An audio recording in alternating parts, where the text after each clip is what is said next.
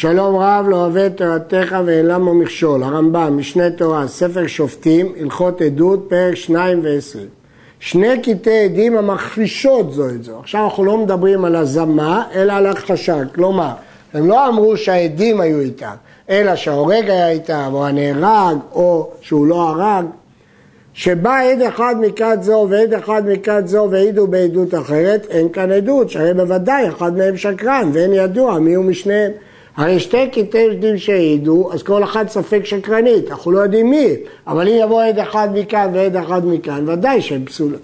באה כת זו בפני עצמה, ובאה כת זו בפני עצמה והעידו עדות אחרת, מקבלים כל אחת מהם בפני עצמה. מדוע? כי יש לה חזקת כשרות. הם ספק, ומספק העדים עומדים בחזקת כשרות. יש ששואלים מה הדין אם הם יעידו לפרק חזקת כשרות של מישהו. הרי כל מה שהעמדתי להם זה בגלל חזקת כשרות, אז איך להאמין להם להוציא חזקת כשרות של אחר? ראובן שהוציא על שמעון שני שטרות, אחד במנה ואחד במאתיים, וחפר שמעון בשני השטרות. ועדי שטר זה, כת אחת מאותם השניים שהכחישו זו את זו, ועדי השטר השני הכת השנייה.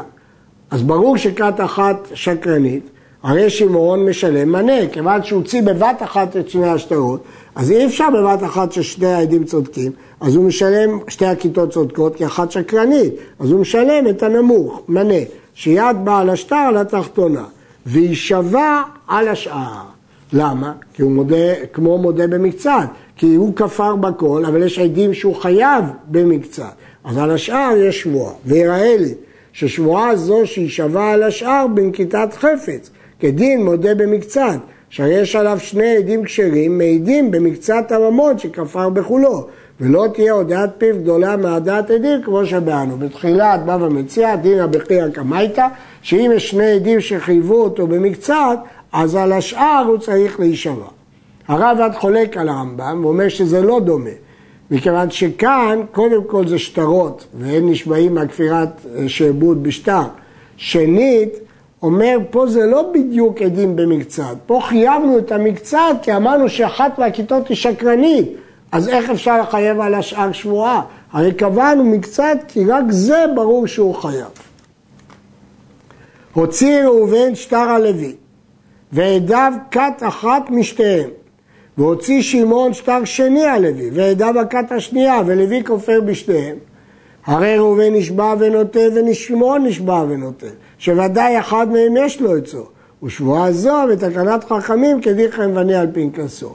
בעצם שניהם יכולים ליטול. למה? כי זו באה בפני עצמה ומידע, וזו באה בפני עצמה. הוא בא עם שטר שלו והוא בא עם שטר שלו.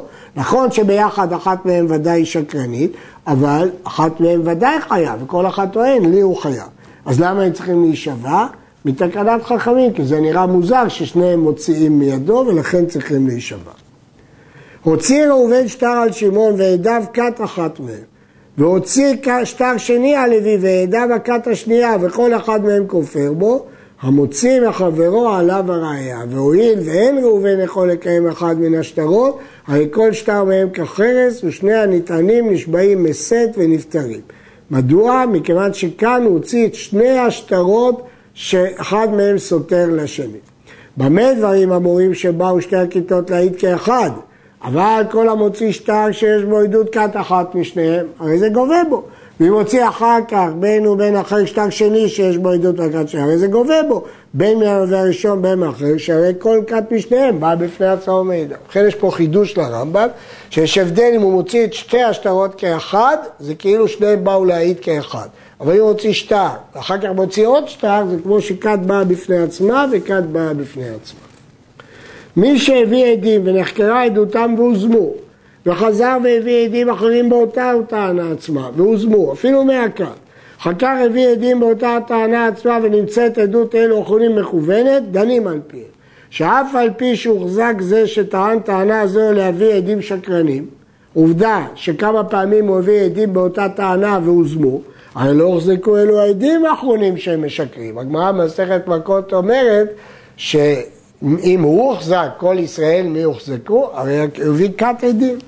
אבל שטר שקרא עליו ערר, והוא שיבואו שניים ואומרו, ממנו שאל לזייף לו שטר זה. אף על פי שנתקיים השטר מחותמיו, אין גובים בו לעולם. כי יש שניים שאומרים שהם זייפו את השטר.